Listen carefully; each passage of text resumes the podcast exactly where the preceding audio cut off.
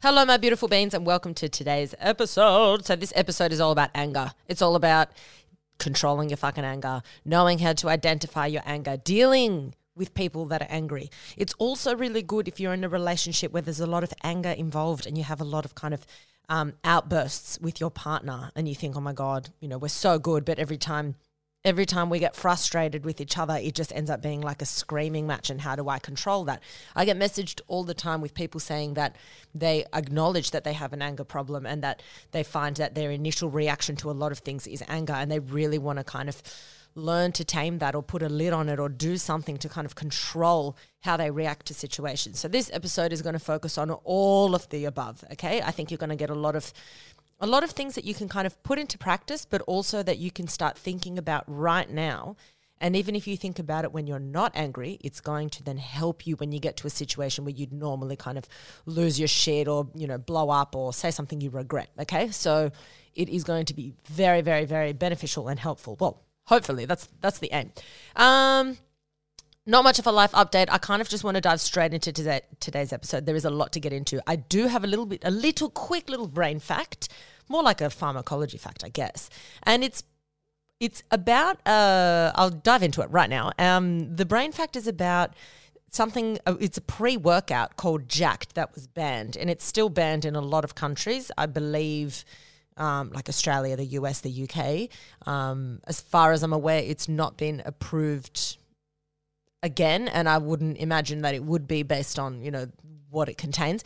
But basically, I wanted to explain what it was. It's the pre workout that contained, called Jack3d, and a lot of other pre, not Jack3d is not the only one. There was a whole bunch of pre workouts that contained something called DMAA.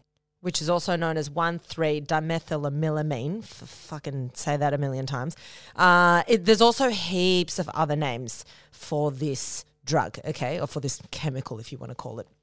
Now, this was marketed as a weight loss product, a performance enhancer, a cognitive enhancer, and was sold and marketed as a dietary supplement, despite the fact that it does not and should not supplement anything in your diet. So it's not actually a supplement. And back in the day, it was actually also used as a nasal decongestant, but it no longer is. And this is because it is an amphetamine derivative. Okay, so it does do a lot of the decongestant work. Um, like an amphetamine would. It's also known as a geranium extract or as geranium extract and methylhexanamine. Methylhexanamine, okay?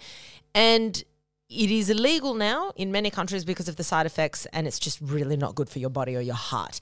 Now, people have argued that DMAA is natural quote unquote. It's a natural stimulant um, because they claim that it exists in plants. But there's still a lot of studies that have not been able to prove that it can be extracted from plants without the synthetic addition of something. But re- regardless of that, in any case, let's say you could extract it naturally naturally from plants. Just because something is quote unquote natural it does not make it safe for consumption. I think a lot of people think, oh, no, no, no, you can get DMA from plants. Let's just make it legal then. Doesn't mean that it's safe, okay? A lot of pe- people think that natural or organic and healthy are synonymous when they're not. Some of the greatest poisons of all time are all natural. And if you listen to my recent episode about someone dying after eating a slug, ain't nothing more fucking natural than a garden slug. So don't fall for that lingo of natural and organic, meaning that it's healthy for you. Natural chemicals can be just as potent, if not more potent, than a synthetically produced chemical. So, what's going on with DMAA? So, DMAA, like I said, it's an amphetamine derivative and it mimics adrenaline and noradrenaline, also known as epinephrine and norepinephrine. Okay. So, adrenaline slash epinephrine is a hormone that's secreted by your adrenal glands. Normally, it's during times of stress and it increases your rate of blood circulation, it increases your breathing rate, your, carbohydrate, your carbohydrate metabolism. And this is all done to prepare your body and your muscles for physical exertion. So it's like when you've got adrenaline pumping through your body, you're ready to fucking take action. It's that fight or flight. It's kind of like I'm primed, I'm ready to go, which makes sense why people would want to use this as a pre workout because they want to maximize what they can get out of their body. And if you're thinking, okay, I'm already getting all my physical physicality ready before I'm even moving, then I'm probably going to be able to get more out of my workout, get more out of my muscles, etc., etc. That's kind of the theory behind why you would have this as a pre workout. So that is, um, that's adrenaline and or epinephrine. Then you've got noradrenaline slash norepinephrine. And this is a neurotransmitter. This is released via the adrenergic nerve terminals in the central nervous system and the autonomic nervous system, and it constricts your blood vessels and it raises your blood pressure. Okay. This is also why DMAA is considered a cognitive enhancer as well, and people use it to study because it is a central nervous system stimulant. It does help you kind of focus and be really attentive, kind of what, like, on a smaller scale, that's what coffee does when you drink coffee. It's like it's a stimulant, so you're more focused, you're more alert, you're more attentive. Now, because a lot of people do take this in conjunction with caffeine, it can actually be quite dangerous. And a lot of the pre workouts do mix DMAA with caffeine. And the reason why it was ultimately banned is because, as you can see, this is quite a hectic stimulant for your body. You've got adrenaline and noradrenaline, or epinephrine and norepinephrine.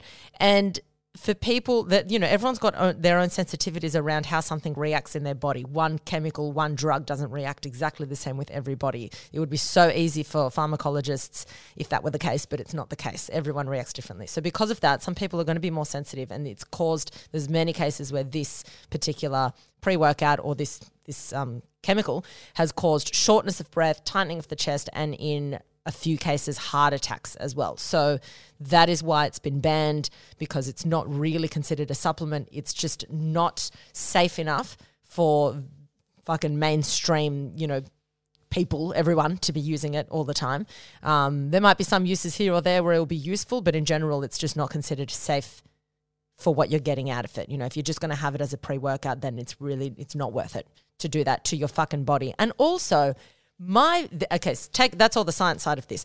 My opinion is that I wouldn't want to excessively stimulate my body before I am training because I believe that you should be training within reason. Obviously, you've got to be eating foods to to you know like um, feed your body and to whatever give you the energy that you need. But I don't think that you should be tricking your body into thinking that it's got more in it than what it does have. That's when people push their bodies past the limit that it should be pushed. And that's where you get these terrible side effects of shortness of breath, potential heart attack, heart failure, all that shit, because you're, you have tricked your body into thinking, oh no, I can do all this shit, I can do all this shit you have to be really good at listening to your body. And if you're going to be taking a supplement like, you know, Jack3d or DMAA, then it's going to hinder your ability to pay attention to your body and what your body needs at that time. So, I mean, you do you. I'm fucking, I'm not some Mother Teresa, but that's just my opinion around pre workouts and shit like that. I do caffeine. That's pretty much as, as hardcore as I go when I um, train.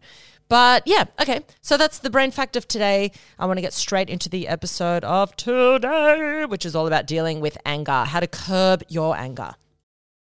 So let's get straight into it. Before, actually, lol. Before we get started, I just want to make sure that you guys know a bit of a disclaimer. This episode is not referring to people with psychological disorders or people with a substance abuse, as there are other chemical or biological factors at play that's going to impede their ability to make a decision. So we're not talking about that category, okay? We're talking about someone who's does not have a psychological disorder or someone who does not have a substance abuse problem um, who has who wants to curb their anger and how they lash out and how they react and how things affect them. Okay? That's what we're talking about today.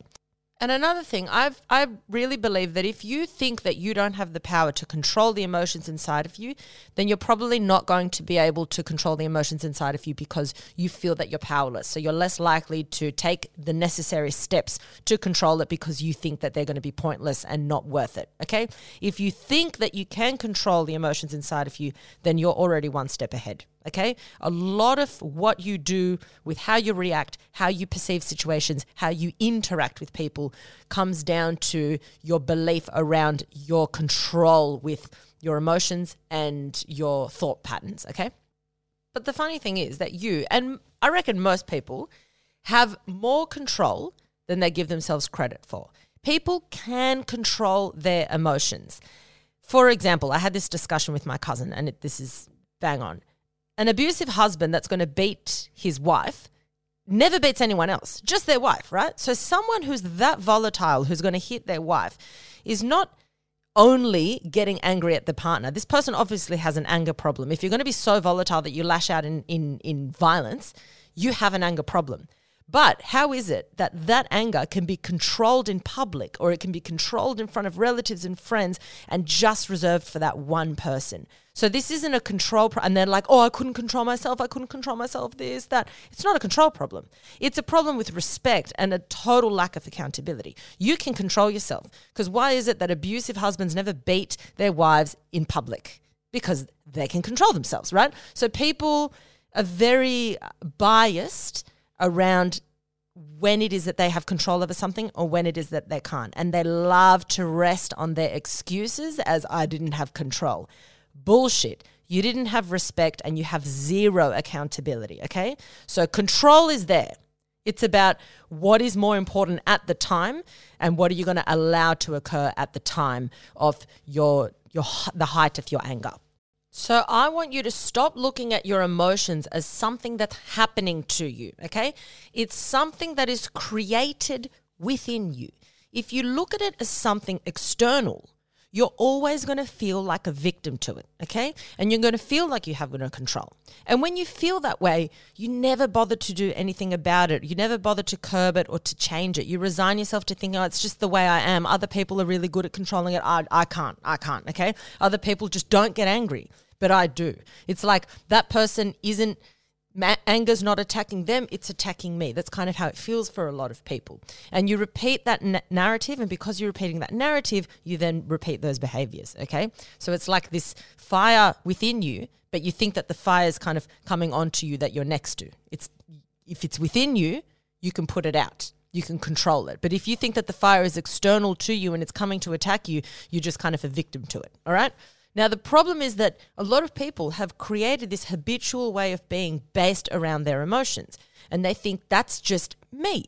My mum was like that. My dad was like that. That's just genetically how we are in this family. And so they don't learn that they have a lot, they have a lot of um, leeway or like flexibility as far as controlling their minds and how they perceive things and their emotions. Um, they don't realize that they have that power, so they don't do anything to tap into that power to change it. Okay, you it definitely I 100% agree that a lot of emotional um, circuitry and traits can be passed down genetically, and that's kind of where epigenetics comes in. But you can also change that and you can actually start to change the wiring of your brain through conscious interception and then the generation after you and on and on is going to have those epigenetic changes carry through, right? So while you might be the recipient of someone who hasn't been able to really or hasn't ever tried to control their emotions and lashes out and they've got a really active limbic system, you can do things to control it. Okay? You can train your brain. Your brain is malleable as fuck. It's pretty amazing. And you're already one step ahead. If you've clicked on this episode to listen to it, it means that you believe that something can be changed. So you're already ahead of the game. So, what I'm going to be doing is I'm going to be giving you a bunch of steps to focus on during times of anger or before you're angry or kind of uh, just lifestyle wise as well. I, think there's about six steps that I want you to do. Even if you do a handful of them, you're going to notice a big difference. If you're someone where anger is such a like such a strong um, has such a strong presence in your life, it will make a difference. Okay. What I want you to realize though is that it is okay to feel angry. It's normal and it's natural. This whole thing is not about avoiding anger. That's not what this episode is about. I don't want you to suppress and I don't want you to avoid. It's about what you can learn from your anger and how quickly you can intercept it and how quickly you can turn it around. That is what this episode is about. We're not here to be like, oh, I'm never going to be angry again. This is all about learning what's going on within you. Okay? It's what you do with it. Sometimes something's going to happen that's going to make you initially feel super uncomfortable, super angry, super defensive. But then it's can you intercept that in an instant and react in a reasonable way? Can you intercept it in a way that's then going to cause you to have, you know, positive interaction with your partner who you're having an argument with? Or are you going to let it run its course and you end up saying that something that you regret or making a decision that you then regret making, et cetera, et cetera, et cetera? So let's get into it. Step one you want to identify the primary emotion, okay? Anger is a secondary emotion to another feeling. You never just get angry for the sake of getting angry, okay? anger occurs as a response to an emotion that's brewing inside. And anger is then how, how you express or release that energy, okay? So you need to get to know and understand what the primary emotional feeling is and address that. If you can address the primary emotion and primary feeling, then it's not going to bubble or burst into crazy anger. If you are angry, it means that you're suppressing that primary emotion. And if you suppress those feelings, it's just going to grow and grow and get worse and worse. Okay. So, anger, look at anger as an alarm, not a tool to get what you want, but an alarm that there's something going on beneath the surface. Okay. So, for example, I'll give you a whole bunch of potential emotions that you could be feeling as the primary emotion resentment, feeling like the victim, guilt, shame, jealousy, embarrassment, a loss of control, confusion, an inability to communicate, frustration, feeling misunderstood, and threatened. And then there's obviously a whole lot more than that. But a lot of these feelings and emotions will then lead to anger if not addressed. Okay. When you fail to identify that feeling and when you fail to know what to do with those feelings, anger is going to come out in its place. Now, you might be someone that says, Oh, I'm normally fine. I'm, I'm, I'm never an angry person. But every time I talk to my sister, for example, um, my patience just runs so thin and I just, I just want to, I just feel like I'm exploding. So then you've got to ask yourself, what is the trigger? And are there any warning signs? And why is it that i'm only angry towards my sister when we talk about xyz and it might be that there's this underlying issue that's not been addressed with your sister. And the and the result of that is this secondary expression of anger. For example you might feel like your sister has always you know, you've always felt insecure and jealous of your sister. And it's this jealousy that you have, hypothetically. Let's just throw that out there. So you've got this underlying jealousy. You always feel shit about yourself every time you're around your sister. And because you haven't addressed those feelings, you then feel really angry. Or it could be that you're always made to feel like an idiot when you're around your sister. Maybe she always puts you down all the time. And so then you think, okay, well, fuck, you know, I feel stupid, I feel misunderstood, I feel this, I feel that, I feel like I can't get my point across. And so anger comes out. Okay. So you might start to identify these like patterns or triggers within certain people that you communicate with that make you more angry than other people do. So that's the first step. It is identify the primary emotion. Step two, release your attachment to being right. Understand, guys, that when someone's lashing out at you, like I said, given that it's a secondary emotion, when someone's lashing out at you, it's a reflection of what's going on in their head. If someone's angry at you, you know that there's another underlying emotion that's going on behind the anger. So, knowing this, you cannot reason with anger, okay? There is no point trying to reason with someone who is angry at you. And in turn, when you're angry, there's very little that can be achieved because no one is getting to the bottom of what's actually going on. And in the meantime, someone or both parties are getting hurt, right? Because it's anger, anger, anger being met with anger, anger, anger when one person's feeling resentment and the other person's feeling shame or whatever, okay? So you're not actually addressing the problem. You're just yelling at each other, wanting to be heard, but not trying to understand each other. When you are arguing a point, when you're angry, you're trying to protect yourself. And your need to feel right feels like your need to protect yourself, okay? But they're not the same thing. You're protecting yourself comes from addressing the underlying emotion and being patient with yourself or being vulnerable with the person that you're dealing with or with yourself. You protecting your need to be right is completely different. That's all ego based and you're not addressing the actual problem. But a lot of us get them really confused. We think, oh my God, me being right is so heavily linked with me as a person that if I let someone prove that I'm wrong, then what does that mean about me as a person? You have to separate the two. You have to separate your need to be right with who you feel as a person and your and your identity and how safe you feel. A lot of us link safety with being right. You need to detach the two. Step 3. Understand that your brain is not on your side when you are angry. You make it really hard for yourself to reason when you're angry. When you lose your cool, when you act out on anger and you say something in anger, you make a decision when you're angry, your brain's ability to reason is getting diminished. You still know right from wrong. You haven't completely shut it down. You know right from wrong. So that's not an excuse to be like, "Oh, well I was angry and my brain shut down." No, no, no, no, no, no, no. You just make your, you just make life very hard for yourself. That's what happens, okay? You make it harder to make the small but smart calls, okay?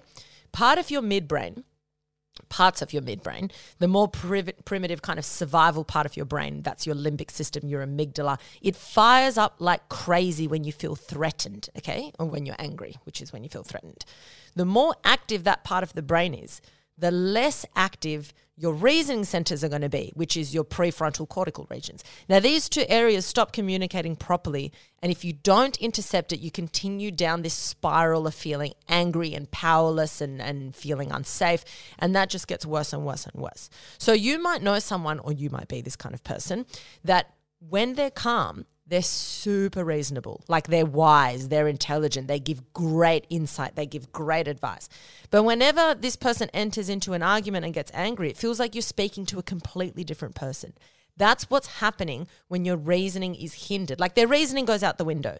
They ultimately know what's right or wrong, but their reasoning to get to where they're getting to, or when they're arguing, they start going off on a fucking tangent and they start pulling um, information that's so not relevant just to strengthen their point and you're like stick to the point that is what happens when someone gets angry. They fail to reason and they become really bad at arguing. They might be a brilliant debater, but get them in a fired up state angry and they, they it goes to shit. You're like, whoa, you're actually really good at debating points and you're very wise. But the moment you're fired up, that goes out the fucking window. So that's what is going on in those people. And some people can control it more than others, some people cannot. Okay. And that all comes down with practice and what you're used to and how you've grown up or what you've done to train your ability to intercept those angry, threatened moments. Because anger ultimately is a state of uncertainty or threat. Otherwise, you would not be lashing out the way you're lashing out. It's you're trying to now protect yourself. You're trying to not feel that primary emotion bubble up. So you put anger as a facade to protect yourself from being vulnerable or being hurt or being attacked. And only when you're calm and only when you break the circuit of those ruminating thoughts and arguments and behaviors is your brain going to start to rebalance itself and find its homeostasis. And that's when the reasoning centers begin to communicate better with your midbrain. And that's where things start to calm down.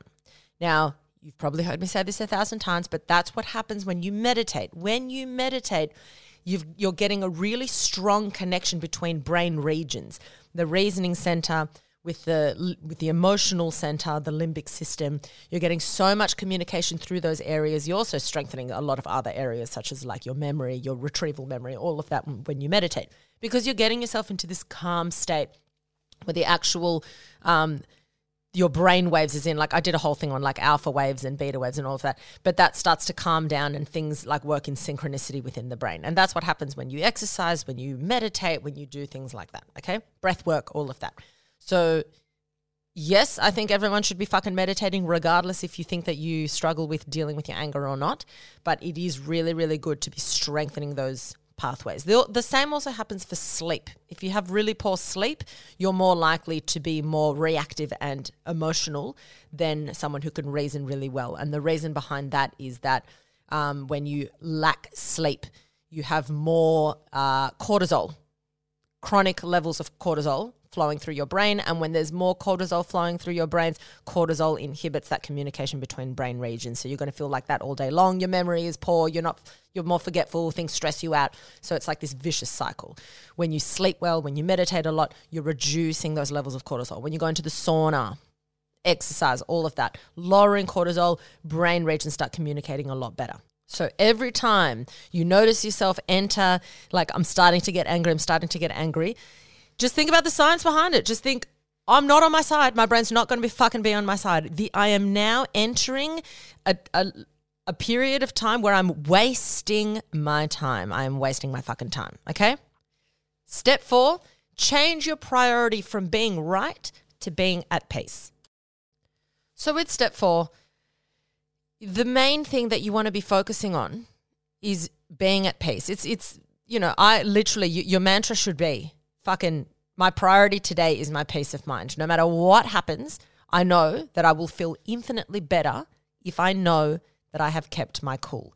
You never feel better after losing your cool, ever. I'd love to meet someone who genuinely can say, Oh, I feel so good that I lost my fucking shit and had no control over the situation and I said shit that I regret and I made someone I love feel shit about themselves. I really feel great about that. No one, nobody likes to lose their cool. Someone who, even if you're a narcissist, it just doesn't, it's just not good. Even if you're selfish as fuck, it doesn't look good and it doesn't feel good to lose your cool because when you've lost your cool, you have lost control. A lot of people think that anger is a really good way to get what they want and lashing out at someone. All you've done is make someone feel very uncomfortable around you, but they genuinely believe now that you are not in control. A leader that has to scream and abuse their employees or their team has lost control. Okay? They're not in control. And you know it. Look at the people that you respect the most. Look at the people that seem to have all their fucking shit together and seem to just be, you know, in the zone. They're the people that really know how to have a command over their own mind and their brain. We all know the difference between being intimidated by someone because they make you feel uncomfortable versus respecting someone because they inspire you. Huge difference. Huge difference. Okay and understand that that all comes down to do they lose their shit and do you just feel like unstable around them because you don't they're volatile? Or do they inspire you and make you feel confident and calm when you're around them but they make you want to do better? That's the difference between a, a leader that commands respect and a leader that tries to demand respect but really only just gets intimidation. That's it. So now that you're focusing on your peace of mind instead of being right when you realize that, like, regardless of what that person says or feels, you can create peace for yourself. No matter what they think, it's not going to change my world. It's not going to change my reality. When you can start to feel less affected by what someone says to you or what someone thinks about you, you're going to start to feel a whole lot calmer. Sometimes it takes stepping back and putting it into perspective to realize that it doesn't have to get so big. Sometimes the best thing you can do is create some distance between what is happening in that moment and your next move. Put some distance there. The next words that will come out of your mouth, the next thing that you're going to reply via text message, the next decision that you're going to make. Create some distance. Take some breaths. Calm down. Distance is the best thing you can do to achieve gaining perspective on a situation. I know for sure that if I'm fired up in, a, in, a, in an argument and I've let it get out of control, there's nothing good that's going to come out of it. Nothing. I'm just thinking, this is like, I'm just spiraling now and this, I'm getting nothing out of it. The best thing you can do is to step away, to walk away. If you're in a relationship, a healthy one, um, and you feel fired up, you say, I actually just know that the next thing I'm going to say, I'm going to regret because I'm just speaking out of pure anger. I need to just pause, take a breath, and not disrespect you or the relationship, and then come back when I'm feeling a lot calmer. A healthy relationship, a healthy partner will turn around and say, I respect that. 100% take the time out and let's revisit this. A psychopath who wants you to say something you regret will keep you in that argument. If you have a partner that says, no, no, no, you're not going anywhere, stay here, stay here, stay here, toxic, red flag, because they want you to fuck up, okay? If you genuinely care about your partner, and the same goes for you. Don't ever keep your partner in a situation. If they're asking for a timeout because they don't want to say something they regret, don't ever keep them in that argument arguing because it means that you want them to fail a healthy partner wants their partner to succeed, wants themselves to succeed so the relationship can succeed. If your partner is asking for some help in an argument, being like, I just need time out, I want to get to the bottom of this, a healthy partner will give it to them. If they don't want their partner to do well, they won't give it to them. It's that simple. It's that fucking simple. So just really ask yourself, am I that person that allows this space for my partner or not? Is my partner the, that kind of person for me? If you're on the receiving end, of someone that's really angry at you and it's making you start to feel really angry and it's making you want to blow up in in response because they're making you feel attacked, they're making you feel threatened, so then anger's what's coming out. You need to try and create some kind of distance or detach yourself in that moment from what is being said and what's going on. There's this really good quote from Salma Hayek um, in an interview, and she says something along the lines of if someone was screaming at you in another language, you the words mean nothing right? Like you don't understand those words, so they mean nothing to you. And it's kind of like what she's saying is that the words mean the most to the people to the person that's saying them. They're the ones just trying to hurt, trying to affect you, trying to this, trying to that. And it's up to you if you're going to put meaning to those words. And if you're going to say, wow, those words mean so much to me that I have to argue and show them that, I, that I'm right. Or you can say those words right now when you're in that state I'm not going to take them to heart. I'm not going to allow it to affect my peace of mind. I can still decide if you if you're someone that I want to hang out with. It doesn't mean oh it means nothing, so I'll keep hanging around this toxic person. You can uh, identify that as like no, I don't want to be around this anymore. But you can say there is no truth behind those words. What they're saying to me doesn't mean that it's true just because they're saying it. I can detach myself and I'm much better off identifying that there isn't any truth behind those hurtful words versus me standing here and trying to reason with someone that is angry, where I'll probably just get angry myself and then we get nowhere. Okay. So you've got to remove the meaning behind the words that are being said to you when someone's angry. Because if you don't, then the likelihood of you getting angry goes up. Step five, create some boundaries around your emotional limits. Learn to say no. This is kind of like what I said walking away in the middle of an argument with your partner. Say, I need fucking time out. Okay. If you can identify what you are willing to allow and what you are not willing to allow, then you're going to have way more control over how you react to situations. When you're tired, for example, and like I said, you know, rest is one of the best things that you can do for yourself to feel calm, to feel happy, to whatever. When you are tired, when you need a break, when you need some silence, if you don't allow that for yourself, then you're going to be kind of, your patience is going to run fucking thin. Okay. And that's where you're more susceptible to react in a way that you don't want to react or, or you know, make a decision that you didn't want to make or lash out at somebody right? Like if you allow yourself, if you allow yourself to create some space for yourself, instead of being pulled in a million directions, you're going to be way more in tune with your needs. It's going to be a lot easier to draw boundaries between what you will expose yourself to and what you want. Okay. If you're emotionally exhausted, like you've gone through a big day, you're really stressed, you, you feel like a lot of pressure, maybe you, you're heartbroken, maybe you're going through grief. If you're emotionally exhausted and what you need is downtime, then this is not the time to be discussing something really heavy. Set the boundary and discuss it at another time. Do not let someone force you into discussing something or discussing a topic when you have reached your emotional limit for the day. Okay? Do it the following day or do it in a few hours or whatever. Stop arguing with someone about something that you always argue about with no resolve. There are some people that will argue the exact same topic again and again and again with each other for decades. Not necessary. Not fucking necessary. You can draw the boundary. You can say, you know what, I know you want to argue this, but go argue this on a fucking forum on the internet while I read a book, okay? Leave me be, cunt, okay?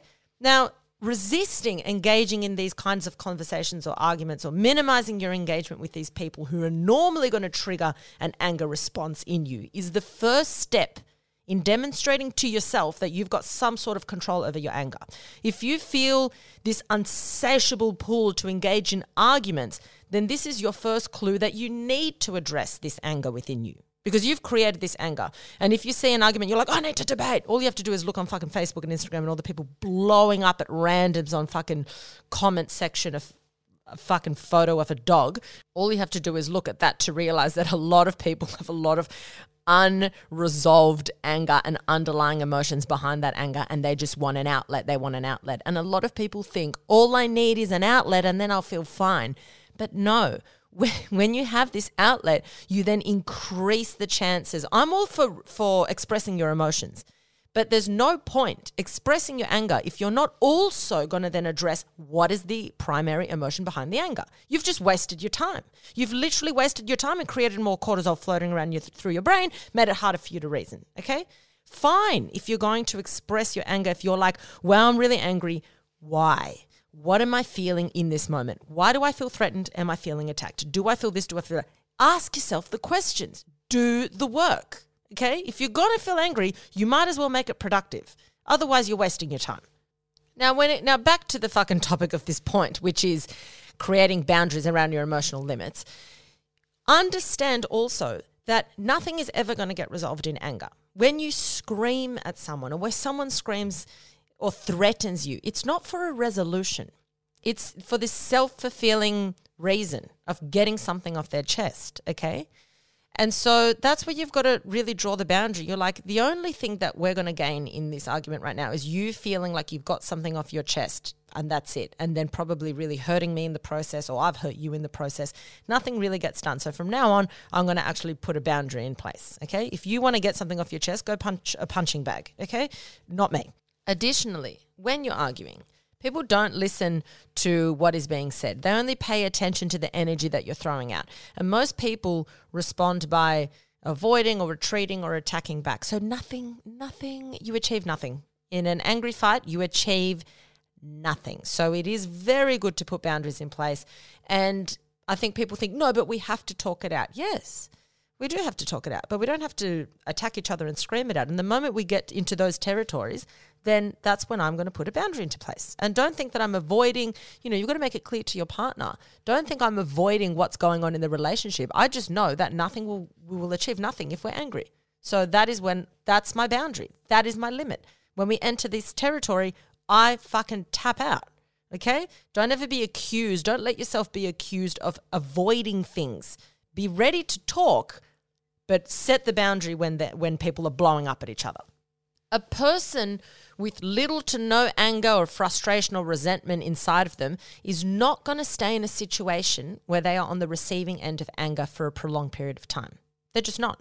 They remove themselves from it as it just doesn't align with who they are. You know, there are people out there who are never going to engage in an angry fight. You'll never see them yelling. You'll never see them engaging because it's just so against their grain. They'll just be like, oh, I'm not putting up with this. I'm fucking tapping out. You know, there are people that, you know, would never be caught dead in a relationship with someone who's so angry or aggressive purely because they saw it coming a mile away and they're like, no, that doesn't align with my en- energy. I'm tapping out. I can't, I can't have that in my energy and I'm out, right?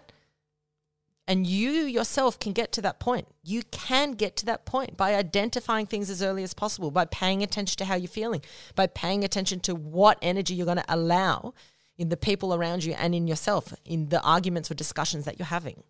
Now, the last one, step six get good at knowing what your physical symptoms are when you enter an angry state. This is one of the best things you can do because you can be like, oh, it's happening, I can intercept it. Sometimes these appear before you even identify that you're angry. Your physical symptoms are consistent and they're undeniable, okay? And what's really interesting, if ideally if, you can get your partner on board with this often your partner or your relatives can see this before you do and it's actually very very helpful to get them on board not in a condescending way obviously in a productive way get your partner on board and say hey look you know my face almost better than i do if not actually better than i do I want you to help me identify when I've switched and like when my physical symptoms change and when you can tell that I'm starting to get angry. Because a lot of the time, these physical symptoms, bang, they arise before you even like, wow, I'm actually feeling angry. You know, um, for example, is does sometimes there's like a change in the person's face. Something changes in their face. And you can see it in your partner, but they won't even acknowledge it. But this happens all the time. You might think, oh, it's just my. No, no, everyone. Something changes in the face, and the people that know you well can identify it. Does your breathing change? Does your chest feel heavy? Look for the clues. Ask your partner where are the clues. Have these conversations, especially if you have anger problems with your partner and have these conversations not during an argument because it comes across as condescending. You have these conversations when you're relaxed. Listen to this podcast together and be like, let's actually help each other. You know, say, you know, I notice that when you get angry, something changes in how you, like your eyes, you squint a bit more, or your, your brow kind of you know, changes or, or your, your, something in your mouth changes, or I notice that you breathe differently, or your mannerisms. A lot of people, their mannerisms change all of a sudden, you know. And if you can say, look, I notice that, and the reason why I say have this conversation before you engage, before you, something pisses you off, is if you can both be on the same page of like, let's help each other identify when we're going to get angry, so we can tap out and have some cooling off time. Because then, let's say, then you, then once you've had this conversation, you're like, yep, totally on board. Then it's not condescending. Then if you're talking to your partner and you're like, look, I can see based on how your physicality has changed that this is making you feel uncomfortable. Why don't we take a few minutes and then let's just regroup in like 30 minutes or whatever once we've like calmed down. If you're both on the same page about that, then your partner's are going to be like, okay, fuck, fine, fine, time out. Do you know what I mean? Like you, you, you. This is constructive. You work on this together, and it doesn't just have to be your partner. You can do this with your parents, your children, your children. Do it with your children. You know, if you see that your child is struggling to to manage their emotions, you can look at their physical symptoms and say, "This is the time now where we're going to stop arguing, or I'm going to stop yelling at you for doing whatever, and we're going to address what emotion is under is happening right now. We're going to talk about that." Or alternatively, take time out and then we talk about it in 30 minutes, you know? So that way there isn't this like push, pull, push, pull of frustration and anger and not getting anywhere. You do that with your partner, your children, your parents, your siblings, your best friends, everyone, and you'll be so much calmer, so much happier. All right. So those are the six steps. I'll just quickly go over them. I'm just going up over my notes. Number one, identify the primary emotion because anger is a secondary emotion. Number two, release your attachment to being right. Step three, understand that your brain is not on your side when you're angry. Step four, change your priority from being right to being at peace. Step five, create some boundaries around your emotional limits. And step six, get good at knowing what your physical symptoms are when you enter into being angry. Guys, you have the ability to change how you approach your anger. It arises because of something else. And your job is to get good at stopping that as soon as possible, identifying the primary emotion, asking yourself, what do I need right now? Can I intercept this before it gets too hard for me to intercept this later, before I do something or say something I'm going to regret? And if by the end of this episode you think, no, nah, no, I still cannot control this anger, I can't, then therapy might very well be the solution for you. And I don't pretend to think that one episode is going to change everything for you, but it gives you a bit of an insight into where the work needs to be done and what you can be doing. Okay. If you've had zero training in controlling your anger and not letting it get big in the first place, then having someone to guide you, a therapist, a professional, through it might be your best bet, slash, will be your best bet. Okay, it's the biggest favor that you can do for yourself, for your mental health, and for your relationships. If you can prioritize that, then you can prioritize yourself. Okay. If you or your partner are one of those people that claim that they just absolutely cannot control their anger, they can't help it, that's just who I am, then those are the people, you or your partner, they're the people that actually need the therapy. Okay.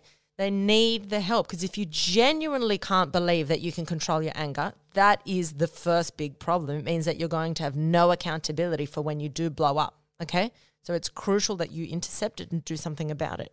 Now I'm going to finish with a quote from this man called Ziad K. Abdel Noir or Abdel Noor. Sorry for, for not pronouncing that properly. I'm not sure how it's pronounced, but Ziad K. A is his name. And he says, Don't promise when you're happy, don't reply when you're angry, and don't decide when you're sad. And that is fucking one of my favorite quotes by far. It is so spot on. So spot on. Don't promise when you're happy. Don't reply when you're angry and don't decide when you're sad. Fucking gold. Brilliant. Guys, thank you so much for listening to this, today's episode. I love you guys so much. Um, and I will speak to you in the next episode. As always, please remember be kind. Be kind to yourself. Be kind to your brain. Don't take shit from anyone. And especially don't take shit from yourself. Danke.